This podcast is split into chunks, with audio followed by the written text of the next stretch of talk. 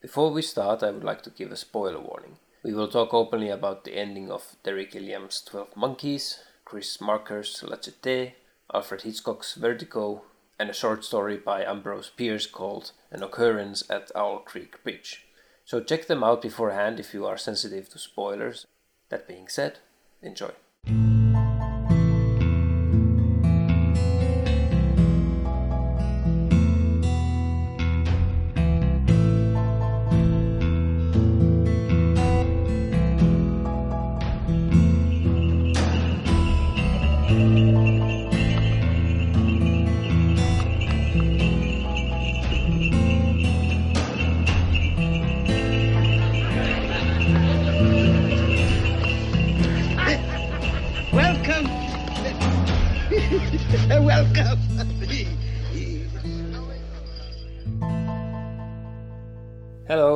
Welcome to Like Mother, Like Son, Like Movies. I'm Aaron and I'm here with my mother Lisa. Hello. Hello, and today we are going to talk about Terry Gilliam's 12 Monkeys, which was a very surprising uh, topic to discuss this time because I, I we, we were talking about um, that we want to have another podcast episode, we have, want to record another one to talk about movies and stuff. And I ask you, um, give me like an idea of what you want to talk about, and um, and so I, and I was expecting like you would say something about like current movies because we we we were we just did like um, our favorite movies about two of 2019 and the Oscar movies and stuff. And there was a lot of interesting movies for sure uh, that we would like to uh, talk about at some point. So I was thinking maybe you will uh, say something about those movies. But then like out of nowhere I didn't expect it. You said 12 monkeys. And i was like what why? And i was really intrigued. Why do you want to talk about 12 monkeys? And i suppose it's kind of nice um it, it's kind of relevant in in many ways Yes, it's relevant in many ways. yeah so it's kind of you you came up with a very interesting movie to talk about there is a um this this winter there has been going this uh, coronavirus has been going around Is still going on very hardly. Yes. Hard. And also the world seems to be going crazier and crazier somehow. Eh, All kinds of politics to everything. exactly So it's kind of a dystopia is in a place now. hmm yeah. And also in Oscars we had the Brad Pitt got a side Oscar, side actor Oscar prize, and he's in this film. exactly. That that was i was also thinking uh, immediately like because when when brad pitt got the oscar this was one of the movies that i i remembered him from. To think like yeah like that that this movie is a very good indi- like uh, showcase of his talent as an actor already such an early time in his career Yeah, and to think that Terry Gilliam w- w- thought that he would never take Brad Pitt for this. ah yeah Yeah, and uh, it was other people got to turn his head around, and uh, it's a, a real good choice, I think, that he he took him. Yeah, yeah, you can really see he has this energy and this like like uh, in some ways it reminds me of uh, uh, Tosi to, Tosio Toshiro Mifune um, Oh yeah, because of his energy and you know he, he really leaps yeah, out from the Yeah. from the frame you know like he's he's he really starts to use the space around him for with his movements and stuff and, and he's perfect for this part because he's he acts a, a rich man's son, which he's perfect for that. He looks like an educated person, and anyway, but completely out of his mind, crazy. Mhm. He he can act that, so so he can do both. So he's very good in that part. Yes, yes, exactly. So it, it's also, and then also this movie is a very good movie. If, if we talk about actors, it's it's a kind of a great movie to show uh, many of its like main characters or main actors like um, scales of, of their talents. Also, like Bruce Willis was a very was a very different type of role that he did. Yeah, and they could control him that he wouldn't go out, burst out of his limits like he normally does, like uh, Nicolas Cage does. Or something, Yeah. You know, so he could, they could control him in a way, and anyway keep him that uh, energetic. And then I want to say about Madeleine Stowe, this woman, the mm-hmm. doctor woman there, that the uh, Gilliam chose her. And now when we, the world is talking a lot about women and Me Too and all these things. So about the, this woman in this film is perfect for, for any time. Now especially and also any time because he, he chose her for her intelligence and her actor acting quality and this the way the looks the way she looks like. She's it's needed in this film all those qualities. So wonderful. Yeah, she's also really great in it. Yeah. Um, she's she's one of the main characters and and supporting her place there like really yeah, and I, and it's it, it's it's really well done. This whole like drama in the movie between those because it's like it's in on the surface. It's everything is kind of like um, very Terry Gilliam and kind of messy and kind of uh, rough and stuff. You know, because we were we I I I I I've been wanting to show it to Meryl. Um, for a long time because it's a lot of fun. It's a fun story and stuff like this. But I, I, I was kind of I, I it, it I had to kind of warn her that it's it, it's it, it's going to be very rough. It's Yeah. kind of a rough movie, you know, and, and, and especially the whole like view of the world and stuff. It's like it's it's kind of a weird movie. It, it every, everything takes place in in, in, in, in like with, with homeless people and like these kind of dirty streets and stuff like this. It's kind of weird, like weird, and then mental hospitals, like mental asylum and stuff like this. And it's Yeah. it's such a dirty movie. You know, there's yeah. not a lot of pretty things. Like it's weird because Louis Armstrong is seeing like I see trees of green and like a beautiful world, but it's not a beautiful world according to Terry Gilliam. It's kind of Yeah. rough, urban, homeless. There's so much problems and stuff like this. And- yeah But- and and and and, Yeah, and. Bruce Bruce Willis himself is kind of like I, I the way I had to kind of try to describe him because I had to say like yeah there's Bruce Willis in the movie and he's not really a a hero. You know like the, the traditional mm. hero. And it's, Yeah, that's also kind of Gilliam style that he doesn't he will not give you the like Brad Pitt would be like this handsome young hero looking guy, you know, but instead he has Bruce Willis, who is most of the movie like out of his mind, all drugged completely. He has he's completely shaved, so he looks like an ape, like like a monkey himself, and he he acts like a monkey a lot of times. Like the some first times we see him, he's like trawling in the mental hospital, and and so it's not like a this charismatic character that we will follow. who like- comes to save you and everybody knows he is going to save us. But here we don't know nothing and we are, he's, we are desperate. Yeah. they are the people in the film and, and also the viewers. Exactly really- and yeah. yeah and and and and and so bruce willis is is kind of this like rough character and and it's kind of he, he always is he- he's a very interesting uh, character actor in the sense that or like action hero actor in the sense that he, he can kind of balance that kind of grittiness unlikeliness but charismatic. Kind of like like fifth element is a good example of bruce yeah willis i thought so too. fifth element was yeah it came to mind in yeah this. but here it he's much more unlikable kind of you know but we, but we still are with him as a hero.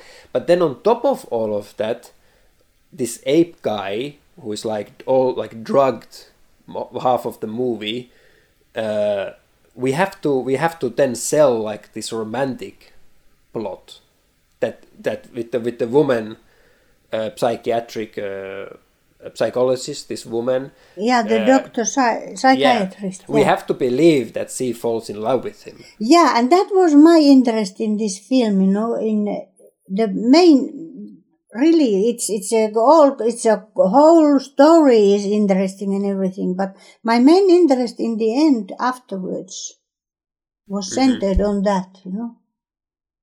Yeah, of, of this romantic relationship between yeah, characters. and it's I don't know if I, because we are already we are now in the beginning of the whole story here, or, but you know, it happened to me when in the part of the to, towards the end they went to this hour hotel, one hour hotel, mm-hmm. and they were there, and then Bruce Willis was out of his mind and was so sad, and he thought, "I am crazy, I am crazy," and Mhm. no, can I say it now?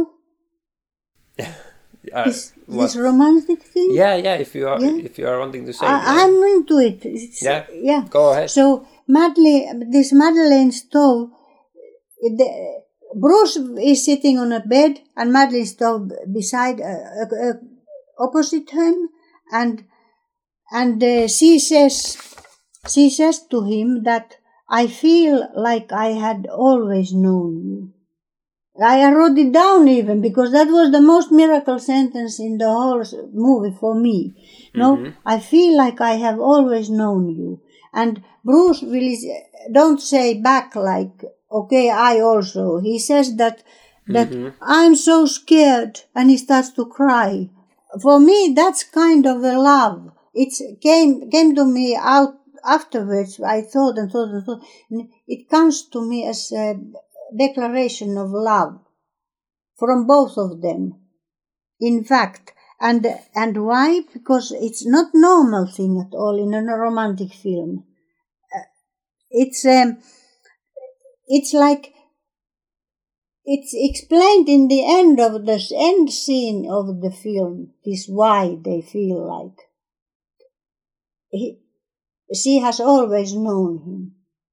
It's explained in the end, uh, of, and he like that. He is he mad? Is he mad? He's thinking by himself. Am I mad? And she turns on that mo- time. She turns on his side and convinces him that he's not mad, and she starts to look for the mm-hmm. solution. So it's a kind of that they have known each other forever, forever and ever and ever in future, in past, everywhere, mm-hmm. and and this is the explanation what is love like they always want to be together that was their both feelings Hmm. they want to keep uh, staying alive and always want to be together he doesn't want to go back to the future and she wants to be with him and why because they have known each other for they want to be together forever that's what i think is love Yes. Wow. so okay. it's in a mystery mystery way. This film explains a romantic love story. hmm Yes, the, well, there's a lot to kind of unpack there because like it, it goes a lot into what what I was also like uh, thinking about and looking at the movie and So I think the, the, the it's the ones who made the script. It was a couple uh, called um called um, David and Janet Peoples, and this is a brilliant script screenplay. It's a brilliant screenplay, and it's not Gilliam's screenplay. It's this couple. yeah It's yeah, Yeah, that so- helps in this film a lot. yeah yeah so um if, if I if I go on with what you were saying about this because it's very interesting because that kind of is the point in the in the short film La Jetée that this this 12 monkeys is based on which is a from 1962 a black and white kind of photo montage short film. Um, and so it's all like still photos uh, edited together. And um, th- that move that movie and that story is very much he- uh, heavy on the romance aspect of it. It's it's also about them that this kind of obsession over this woman and that that that image and that obsession of that woman is the center point of why that man the prisoner is able to go back in time. Because he, he see he goes back to her you know? And then in the end because it, it differs from the 12 monkeys in the sense that he in the La Jetée film he's able to go also to the future. And he meets up uh, the more advanced humans from the future. And there comes a point where he has to make a decision because he has to escape the present time. Um, and the, in that moment, the people from the future are are can also time travel. So they, they come back to him, the prisoner, and they ask him uh, to if he wants to come to the future to escape. And he chooses not to go to the future. He wants to go back to the pre-war time, to back to the woman, because he loves her, and she loves him. You know, like in the Twelve Monkeys, and it's it's interesting that that that that like what you were saying that he doesn't want to like Bruce Willis doesn't want to live anymore that present that uh, the past. He doesn't want to go back to the present. He wants to stay in the past, in the with her and that's the same the same thing that in La Jetée that I kind of like end end climax of that character arc is to that they don't want to anymore go back to the present. They want to stay in the past. And in both cases because in the La Jetée it's pre-war so there will be a, like a third world war and it will basically uh, destroy the surface to be livable and because it's radioactive and in the 12 monkeys it's a virus that is kills humans if they go to the surface. And in both films the main character wants to rather be with the woman that they love and witness that mm. destruction than go to the time after the destruction. Yeah so it's in fact a film a romantic film in fact yeah and there's kind of like the element of sacrifice and for for love you know because you will it, it yeah. you will you will die anyway you know it will be very unlikely to you to survive but you will be happy until that time because the present is not worth existing you know you cannot live in the present anymore you yeah. know for those characters you know yeah like like uh, the, the the the scene that i really love in in 12 monkeys like one of my favorite scene is the car scene. It is kind of similar to this hotel scene. Ah you mean tell me about this car scene. So the car scene is also what terry gilliam in the behind the scenes said uh, was, was was was felt like was one of the most challenging because it's in one it's kind of boring location and it's very uh, drama heavy. It's very acting. You have to make the acting very believable and stuff. And that for me, that's the first time when the Bruce Willis kind of starts to become much more human uh, as an actor and also as a character. Yeah, they are both brilliant actors, especially yeah, in this car scene.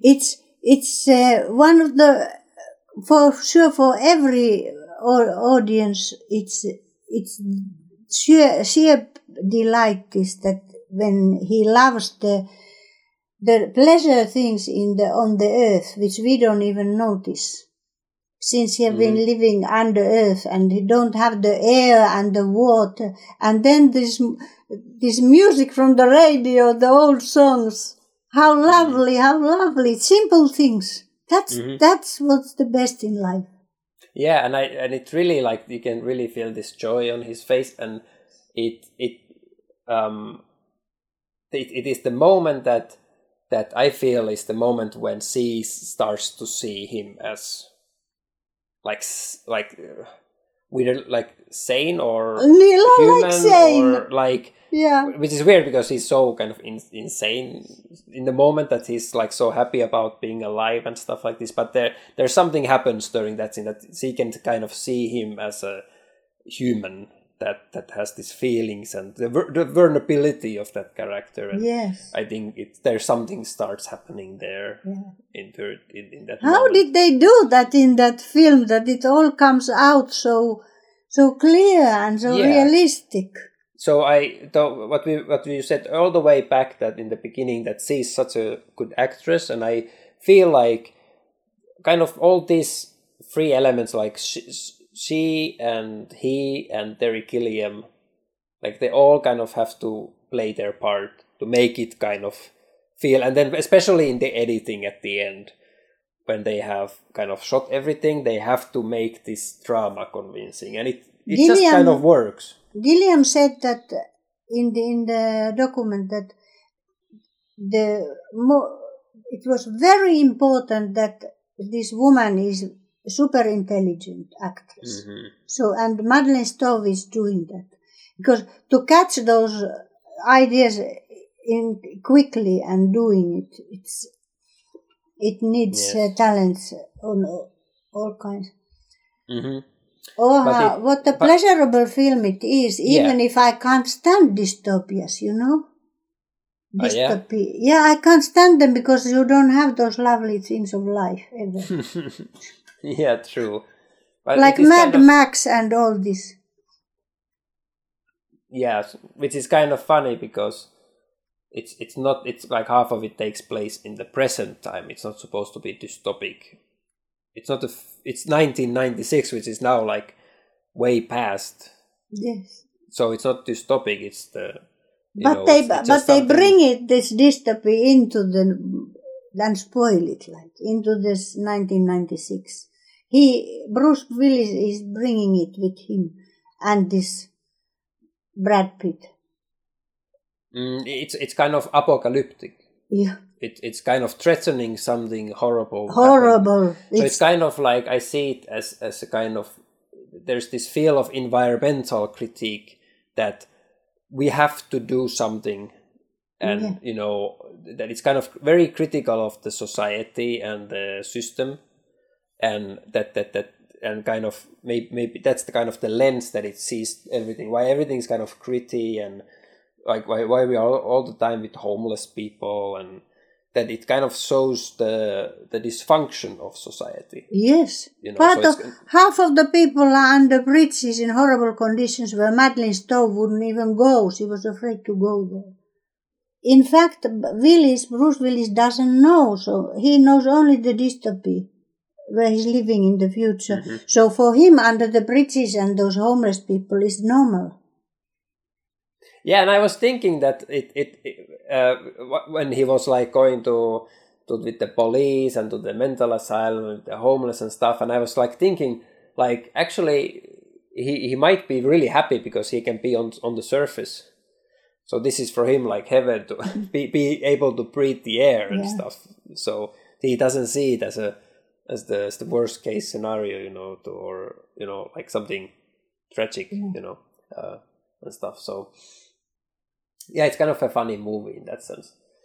And um, this was done in 1995 this 12 monkeys so luc besson did fifth element in 97 two years after and wasn't bruce willis in that so it's like a very new role for Bruce Willis to take because he was doing like he was it wasn't ha- hasn't been doing these kind of roles, so it was like a very new thing, and he he he he, he allowed to do the film or like most of the actors didn't did the film with much less salary than what they are used to just because they wanted to work with Terry Gilliam.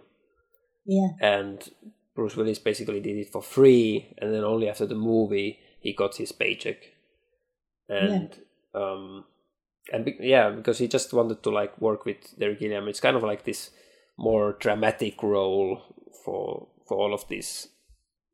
Every all of the actors who go into the film are kind of um, going in to make a Terry Gilliam film uh-huh, they're all like the- yeah, they're all like it, it- it's it's much more like um like like Terry Gilliam himself said that it's kind of like um a European movie in in Hollywood and there's kind of similarities with kind of Luc Besson and Fifth Element and Yeah. that's what I meant about the kind of chaotic and playfulness of the movies that is and the the kind of grittiness and the the roughness of, of the set design and stuff it's like it's very similar to fifth element which was very not hollywood fifth element Yeah. it's a very weird action movie blockbuster There's Yeah. weird aliens and it has these weird tubes and folio set design and stuff like this that just like you don't see in hollywood film and 12 monkeys is the same like if you see behind the scenes where they are like putting bruce willis in this kind of weird futuristic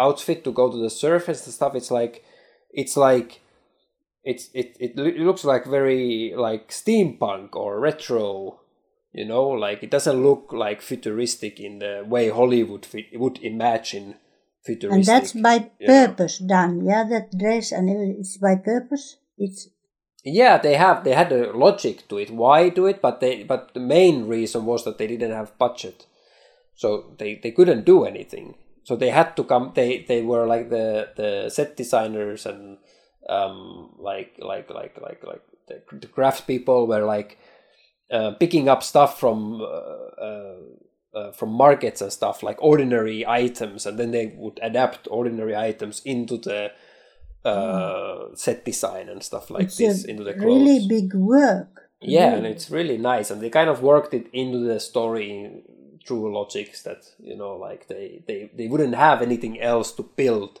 their machines and stuff like this. So kind of it kind of makes sense, but it's also very Gilliam thing to do. Like Brazil, also like it's it's it's ingrained into me this Brazil movie feeling of tubes. There's tubes always everywhere in his movies. Like if he wants to have it futuristic or something, it's like huge tubes or something like this. And so that's kind of like very specific for him and stuff.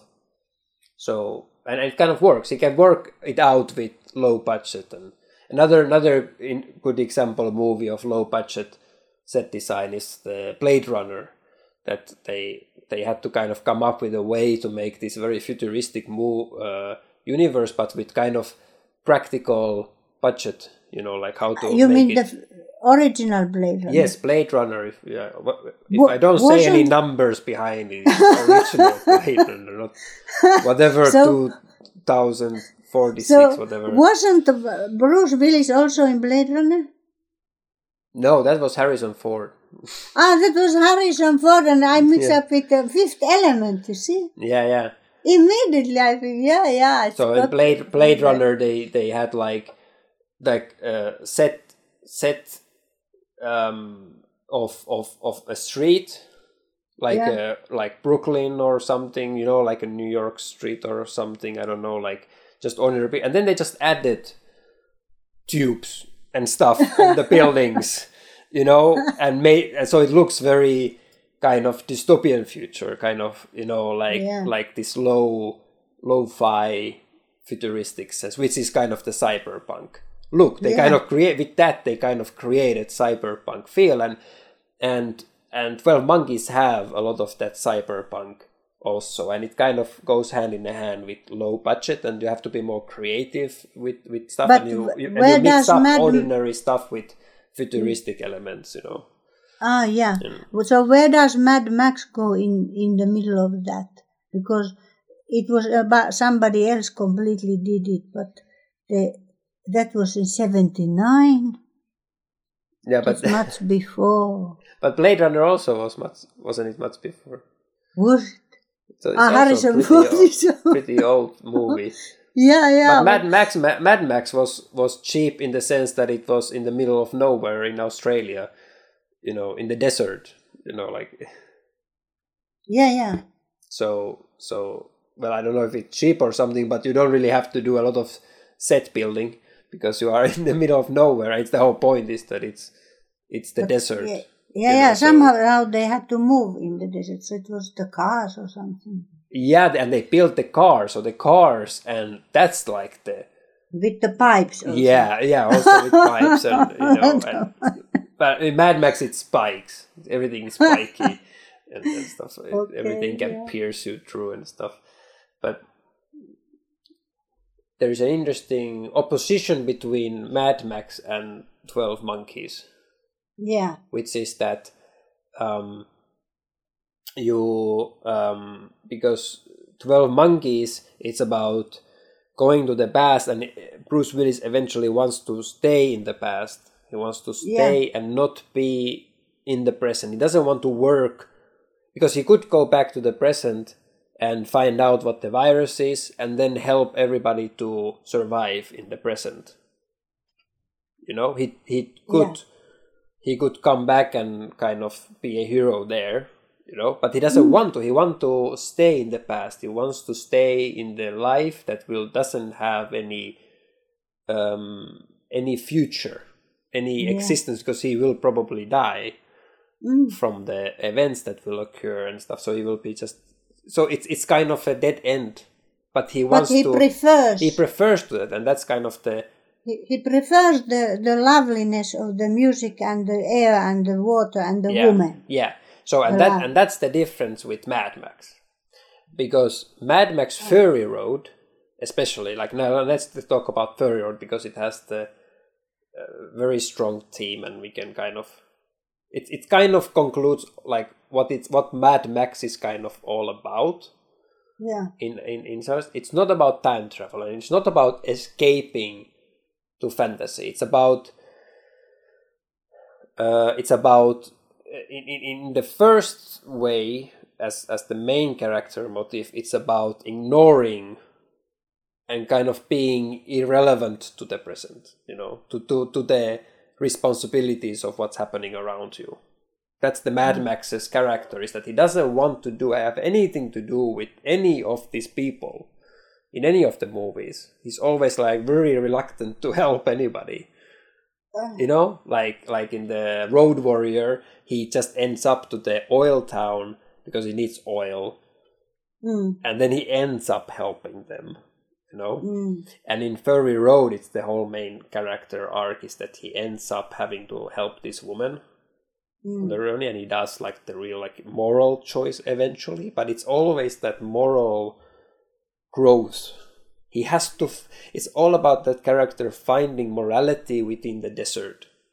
Yeah. So But he's not looking for it or something. yeah, he's not looking for it, but it, it is mm. eventually it's all about the, the main theme and the main message of the film at the very end is about finding hope and solutions in the present. Yeah. We like like the the whole point like people were criticizing the Mad Max movie about being so horrible view of future that shouldn't we have more optimistic views of future in in our movies. Why do we have to watch mad max?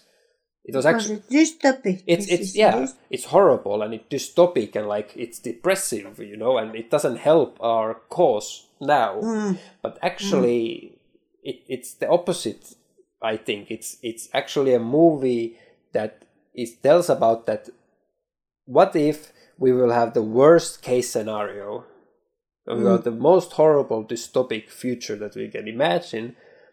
And how can we still find morality?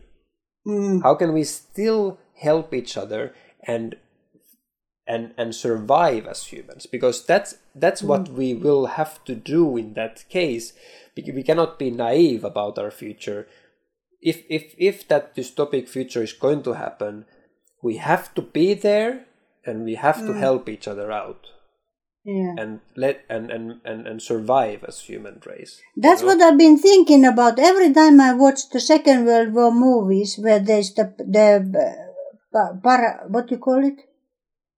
uh, Partisans, huh? partisans, and the underground, the resistance. Mhm. Would I be able to be resistant? Would I be able every time I'm going, you know, I go into big moral discussions with myself? Would I be? Would I be? And in the end, I can they say nothing else but that yes, I would have to gather all my power, strength, and be resistant. Yeah, exactly. And Bruce Willis cannot do that. Yeah, He he has to escape that reality. yeah, He has to go back to the past and and he cannot be part of that resistance in the future, in the present. He cannot help others.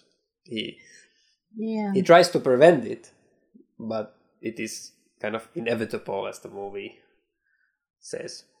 Yeah, all these are fascinating films, and all are different. Terry Gilliam has this kind of thing about doing a lot of like he, he likes sci-fi and he likes time travel. He has like a handful of time travel movies, like Time Bandits, the very first yeah, and Don. Quixote and everything. Yeah, and Don Quixote. There's also uh, time You travel. haven't seen this Do- uh, Don Quixote No. he did last, this with No. Adam Driver. No, I There's also time travel. Yeah, yeah, and and if if I don't know if you like, do you like time travel movies or? No, no, but but it depends because I love these twelve monkeys. So it depends. And Fifth Element, I love absolutely, and Mad Max. If it's well done and it's uh, something that you can you can go along.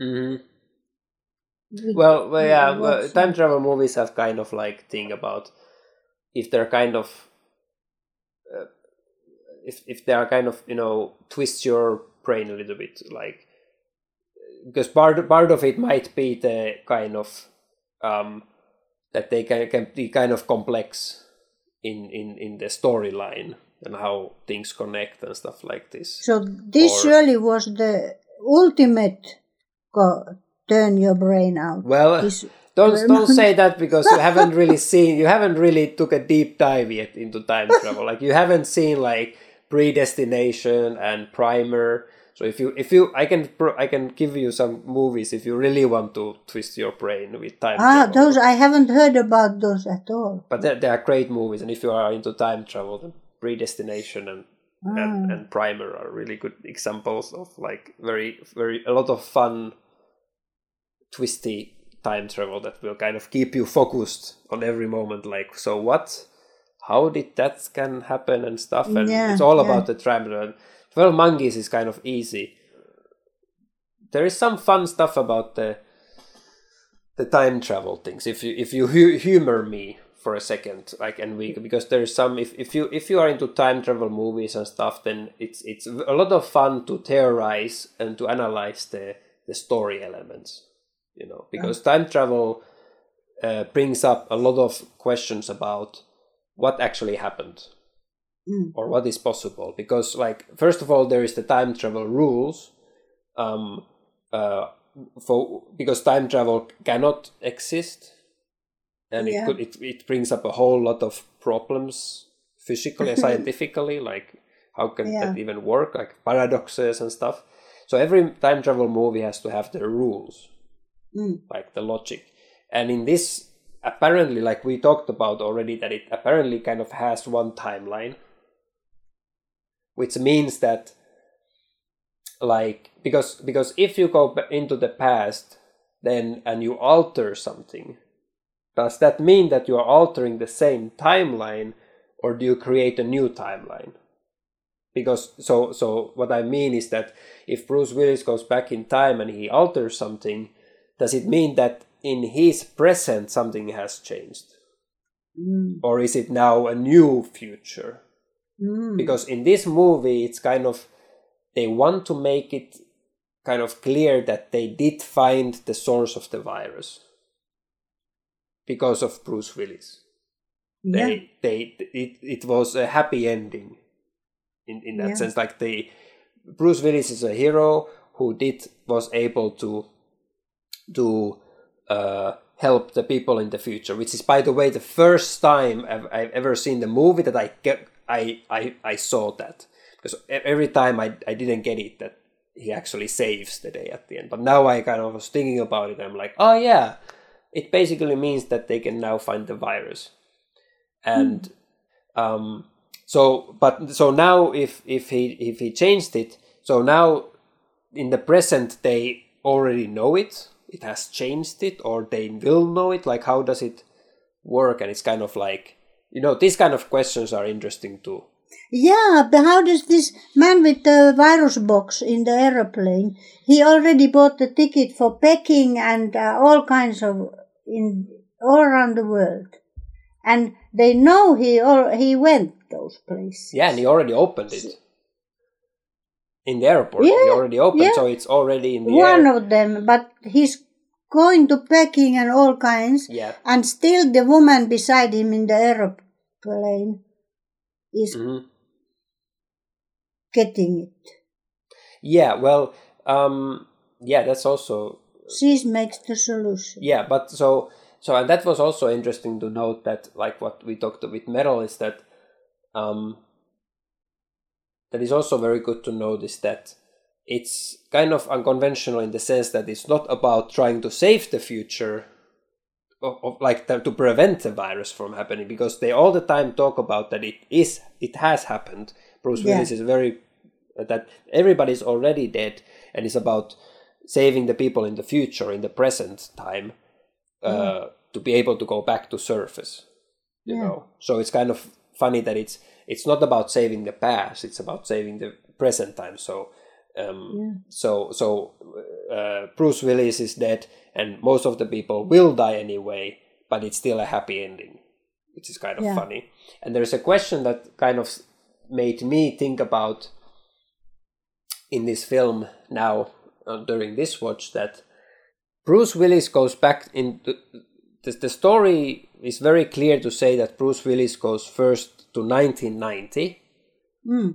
And he, he's in the mental asylum saying uh, talking about virus that will kill everybody Yeah. and then he goes back to the future Mm. and then he goes to world war one where he meets this uh, jose jose Jose. jose his friend who has been rambling about the virus in english in the french trenches in the in Yeah. france, france and then then bruce willis goes to 1996 Yeah. and there we we meet the woman again what was her name i don't remember Mad. Ah, in the this uh, doctor yeah Kathryn Railly. yeah catherine ray yeah so uh, uh, she's le- lecturing about apocalyptic visions Mm. and she talks about historical uh, people who have uh, prophesied about the virus Yeah. uh, in the medieval times there was apparently one. And then he he gives an example of this jose character in the first first world war. Mm. this kind of weird situation that happened that this guy was in perfect english rambling about uh, this virus that will kill everybody. And and so and and then uh, also i think she also mentioned the men, uh, uh, bruce willis in 1990 in the mental asylum i think. I, maybe mm. she added into it because she was his patient and stuff so and he's, he's kind of giving this presentation and then in the audience there is the mad scientist Yeah.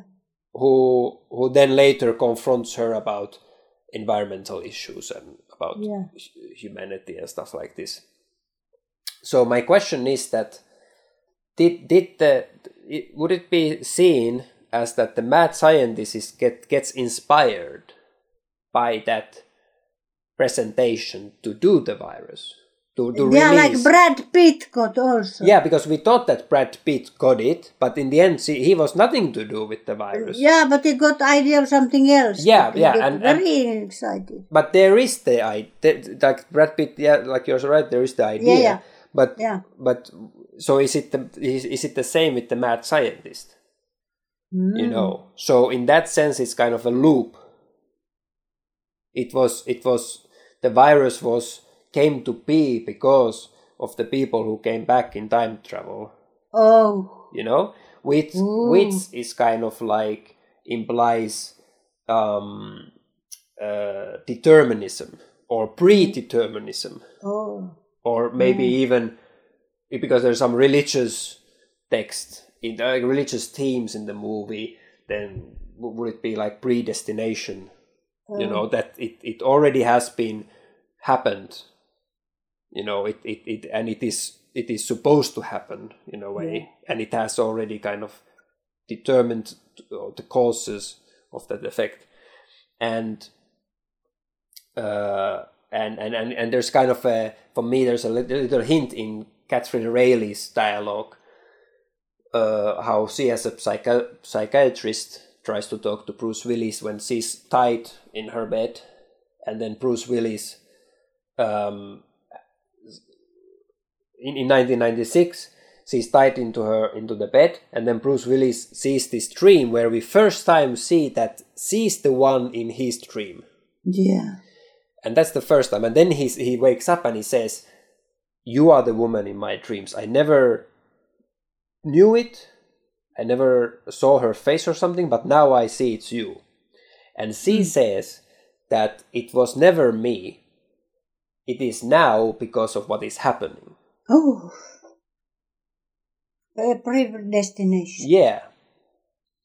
See But also, Terry Gilliam said in the document that he didn't want the parts in the in the end with the aeroplane, and uh, they forced it on him. So Yeah, but the- he, but- he, he for him the story was without it. Okay. Yeah, and that that could that could be more predestined storyline where the airport the Hmm. the airplane scene wasn't there because that the airplane scene implies that things will be okay in the future Yeah. or in the present Yeah. it was it was there for the happy ending and without it it's basically they couldn't do anything or Yeah. i don't know like This is it. Mm. so um, that's a kind of a fascinating thing for me too. So now at the at the end, I, I want to I want to talk about something that was really really fascinating for me when I was like after I saw the movie and then I was like reading about it. There's this uh, short film La Jetée uh, that Yeah. the film is based on, and it's it's it's a great companion uh, film to see. but Like like you, you should really see both films if if you have access to both films. Twelve Monkeys is very sci-fi, while La Jetée is like very poetic in its sci-fi approach. It feels not completely sci-fi with the with with the, with the fact that when the when he time travels and the way it's narrated, I I wasn't convinced that it's actually time traveling.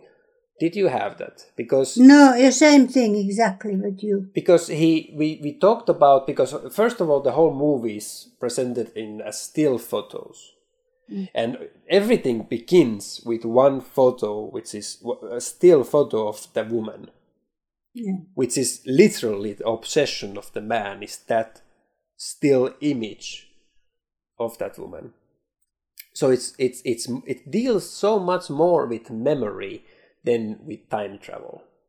But in the same time the movie tries to say that it's literally is time traveling.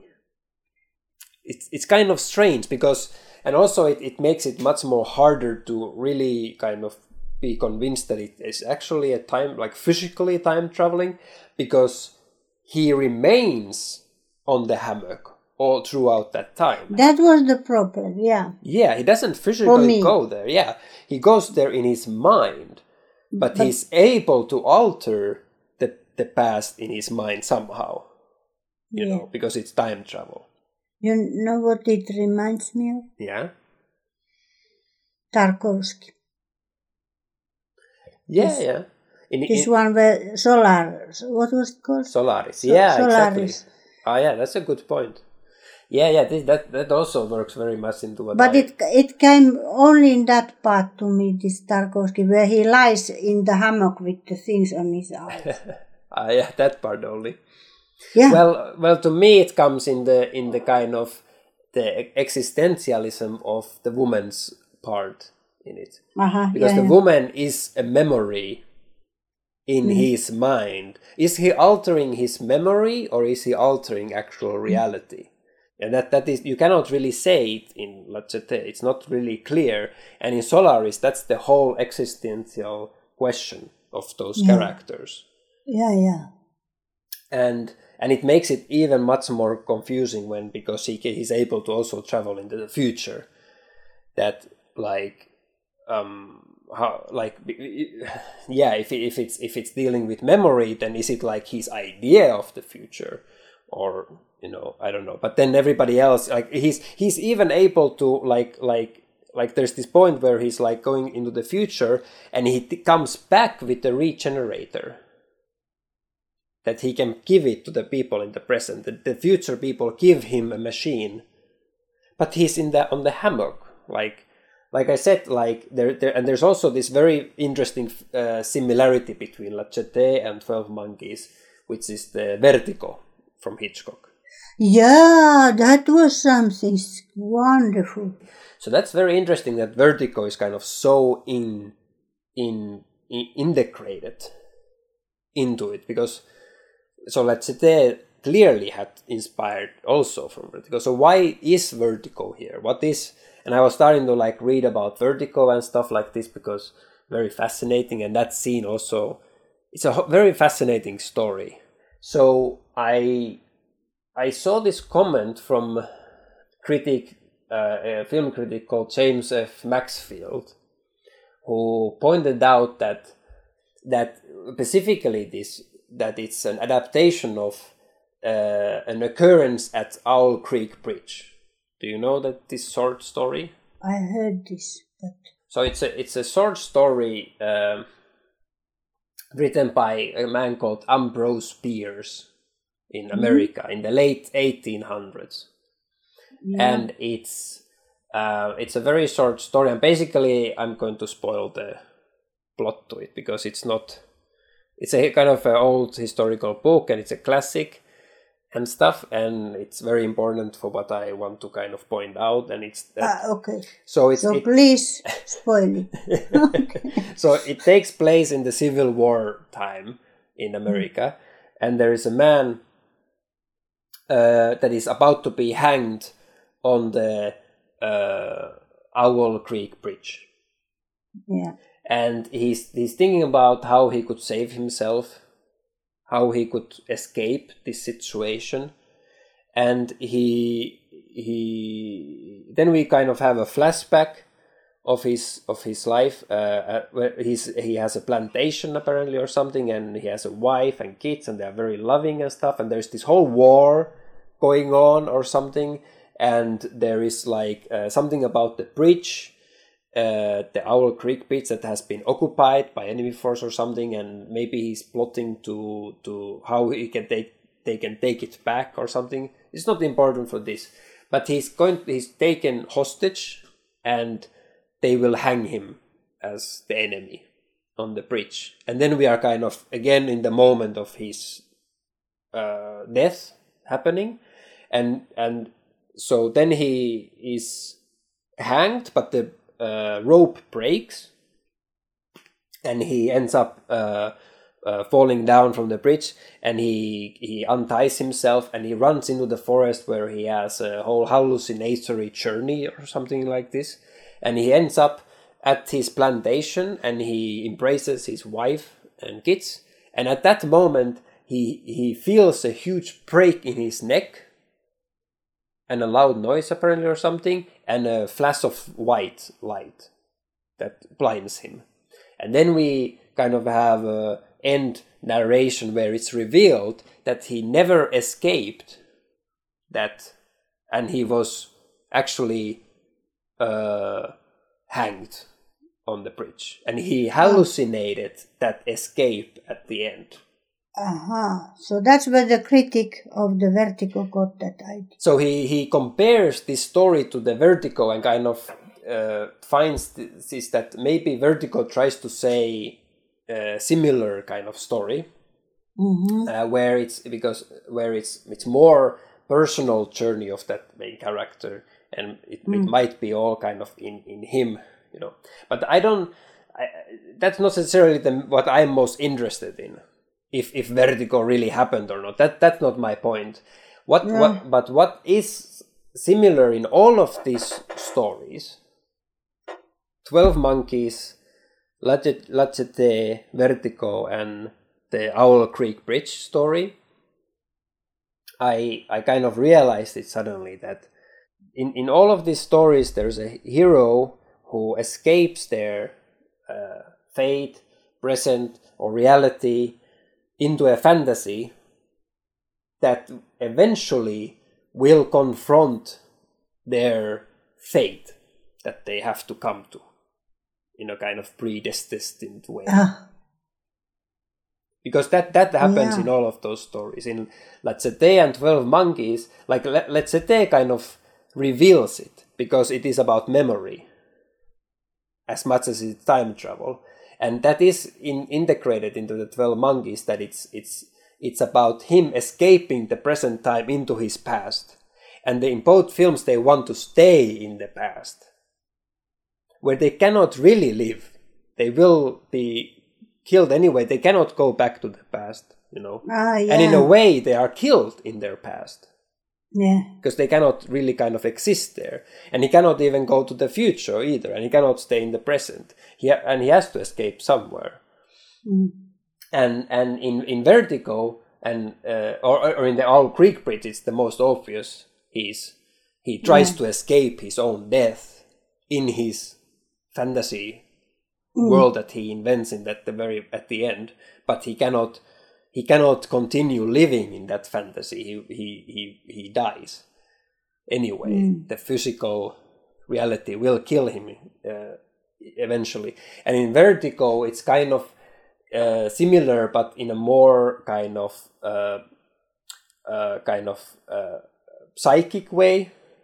In a more kind of like um, and also like a sexual way uh, integrated into the character it, it's it's all it's all in the actions of James Stewart and his obsession of that woman. Because he he uh, he he relives his trauma in the in the in the mid, midpoint of the movie. And then after that because he thinks that the woman dies. And then his role is kind of finished. You know in the, in that in that in that events that took place. He was a he was a puppet that was being used just to be just to witness that death which was fake death. Uh, not well real death but it wasn't really the woman. Yeah, so yeah. he gets obsessed that of this woman and he goes to these locations where the woman was and starts to hallucinate her. And he, he cannot get out that woman out of his mind. Kind of like La Jetée. he cannot get uh, that woman off his mind. So he he seeks her out he he he ca- he doesn't quit. So he takes action to his own hands and he goes and he finds her who has kind of started to live her own life. And he he kind of brings her back into the events. You know he he's so obsessed that he he alters her appearance because he cannot he doesn't he cannot um, acknowledge her as what she actually is but as the image of what he wants her to be Mm. this other identity which is like the solaris really also. complex. It is yeah. complex and then and then through his action he he ends up bringing the woman at the bell bell, bell tower so in in a way he he couldn't he he like like the point is that the the real ending the real death at the end of vertigo is is uh, re- repeats the midpoint.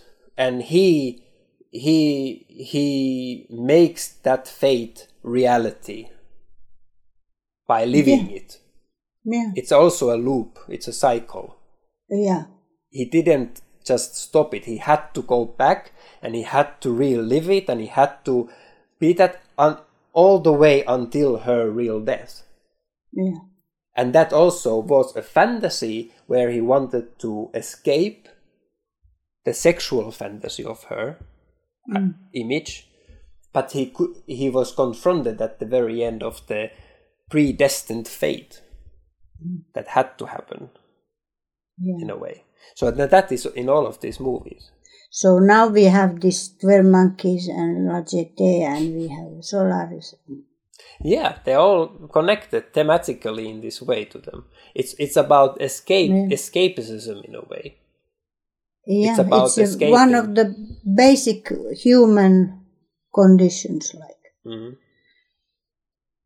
Mm. it, in, a, in a way all of these films try to kind of understand if, if can we really do anything about our reality can we Yeah, yeah, can we alter our uh, our reality you know in, in, in- some ways and in mm. all of these stories it's it's kind of a cynical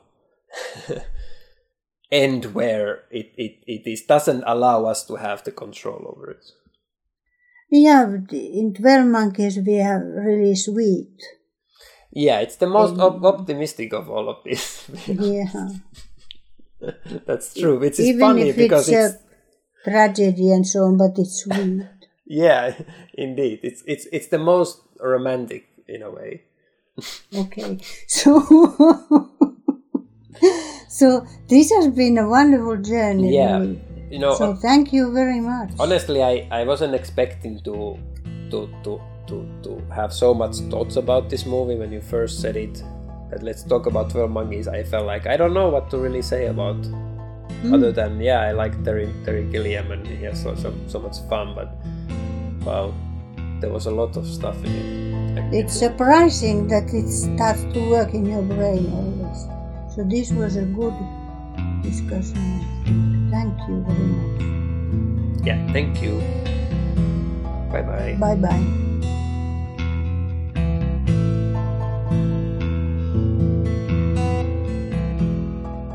Original music for our theme was made by Kevin MacLeod. If you would like to get more content for each episode, I recommend checking out our website, mothersandmovies.com. And if you like our show, please rate it on iTunes and share it with your friends. That would be really nice. Thanks a lot and bye.